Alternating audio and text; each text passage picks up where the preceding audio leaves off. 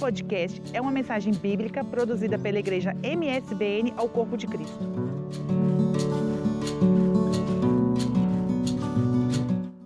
Eu gostaria de convidar você para lermos em Filipenses, capítulo 2.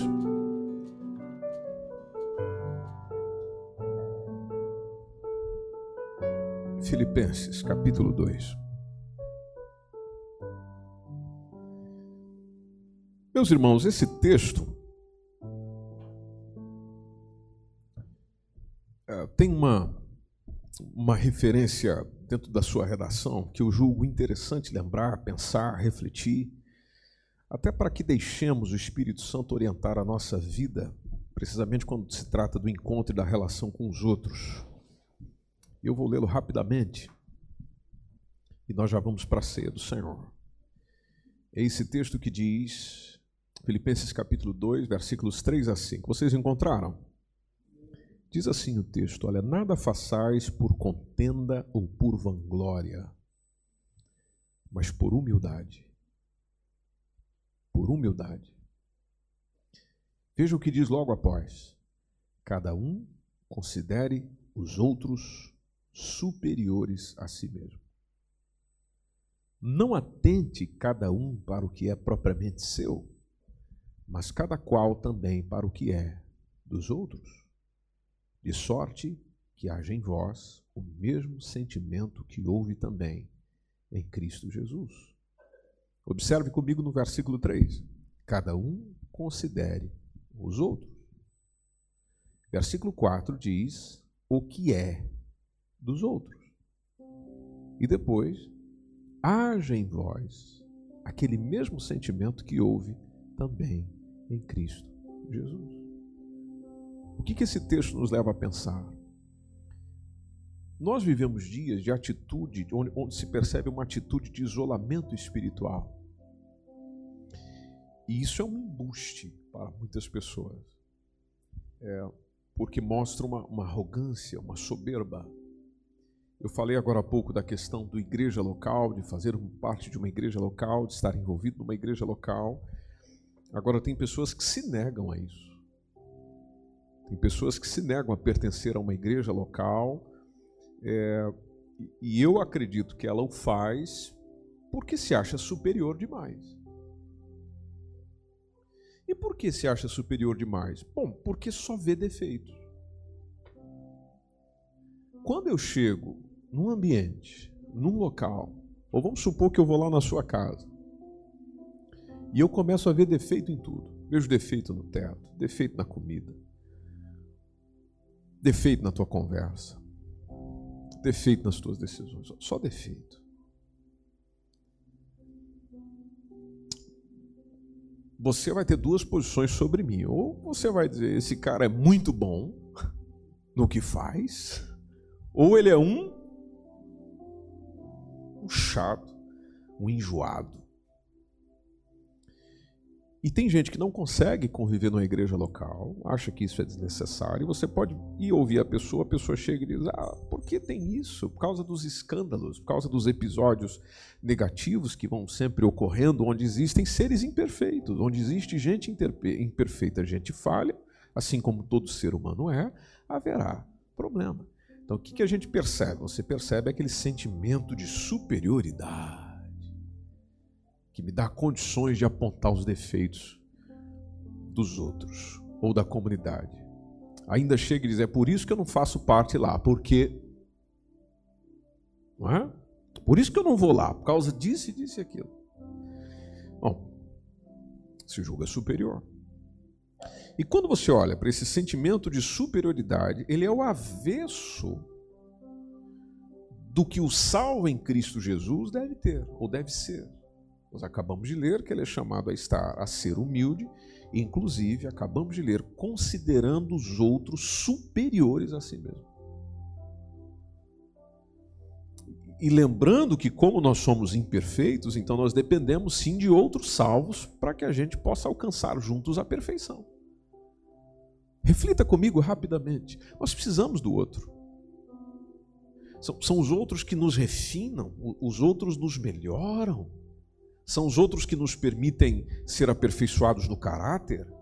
experimentados na santidade, testados no amor, provocados a ser benignos, é, aptos inclusive para dar misericórdia, treinados para aprender a ter paciência, provados no ardor do domínio próprio. São os outros que nos permitem aprender estas coisas. Se não forem os outros, a gente nunca aprende isso, nunca vive isso.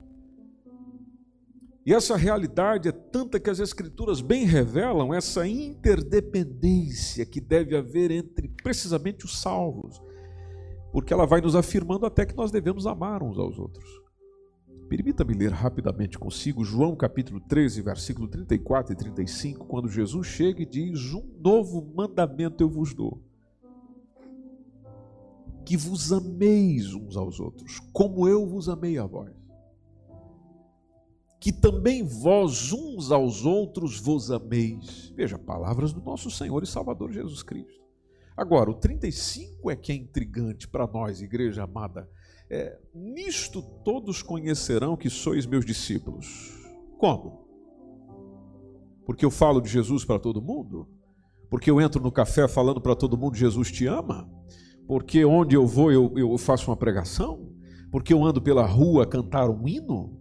Porque eu vou na igreja? Não. Jesus falou: Nisto conhecerão que sois meus discípulos. Está bem, Jesus. Como? Como? Ele respondeu: Se vos amardes uns aos outros. Ele falou quem é para amar? Ele falou que eu posso amar aquele, mas não posso amar o outro. Ele falou que eu posso amar a pessoa que eu gosto, mas odiar a pessoa que eu não gosto. Não, ele falou ame.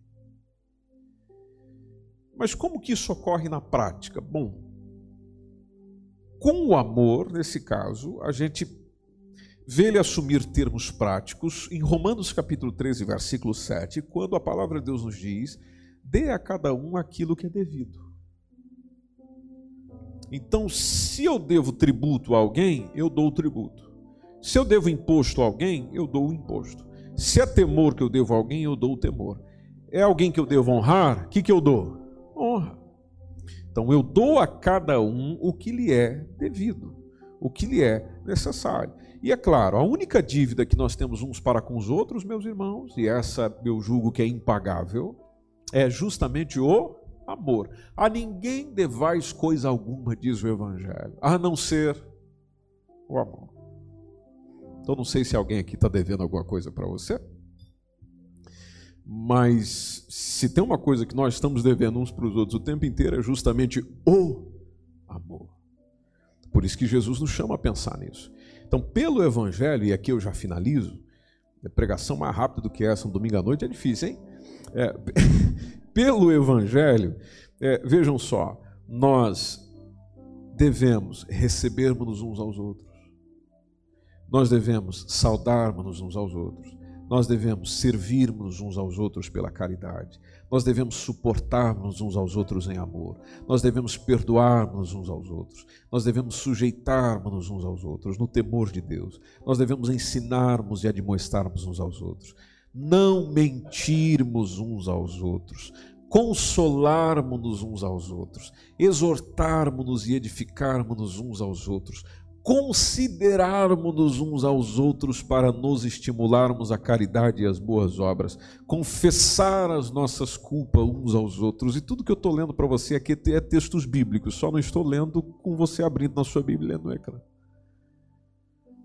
Mas não tem como, gente boa. Eu preciso do outro, o outro precisa de mim. Como diz aquele corim, nós precisamos de Cristo.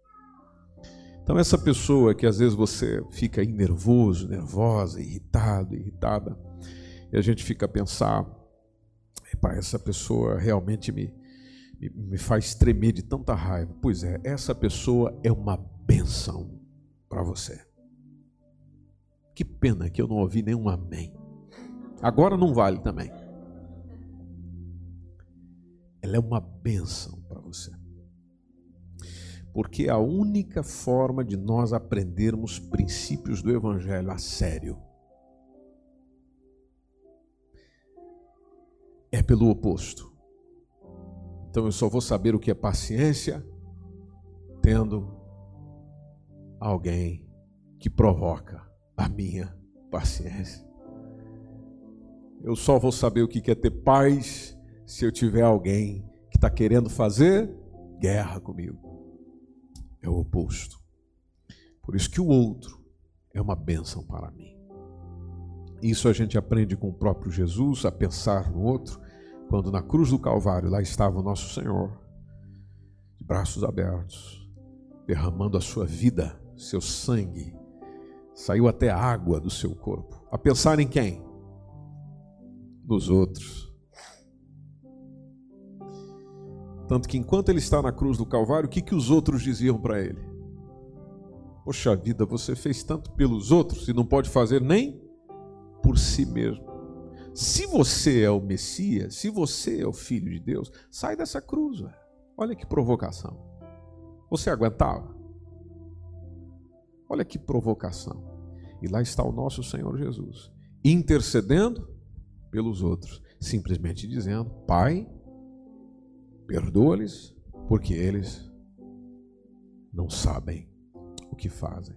Veja, até na dor, na agonia, no sofrimento, no terror da coisa, sentindo prego cravado na mão, prego cravado no pé, lança furando o seu lado, chicote que tinha vindo nas costas dele durante um bom tempo, espinhos, uma coroa de espinhos sendo colocada na cabeça dele, conforme você já sabe, já leu nos evangelhos.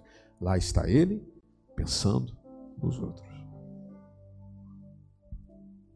Então nós estamos aqui para quê? Nós, como igreja de Cristo Jesus, estamos para quem? Estamos para nós mesmos? Estamos para o nosso orgulho, para a nossa soberba, para o nosso ego? Não, é para os outros.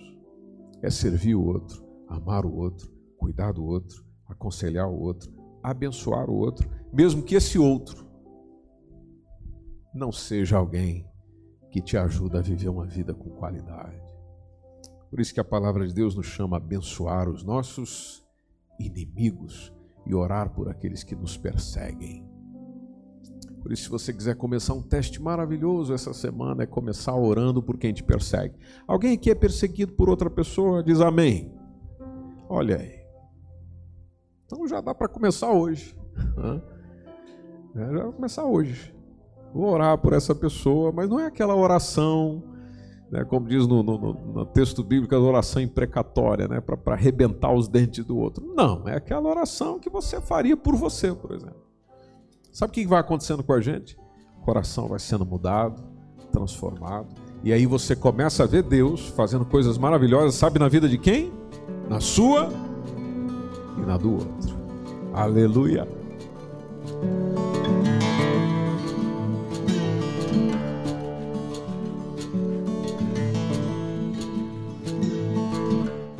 Esse foi mais um podcast, uma mensagem bíblica produzida pela igreja MSBN Oeiras. Siga-nos nas redes sociais, Facebook Instagram, subscreva o nosso podcast e também o nosso canal no YouTube. Saiba mais em msbnportugal.com.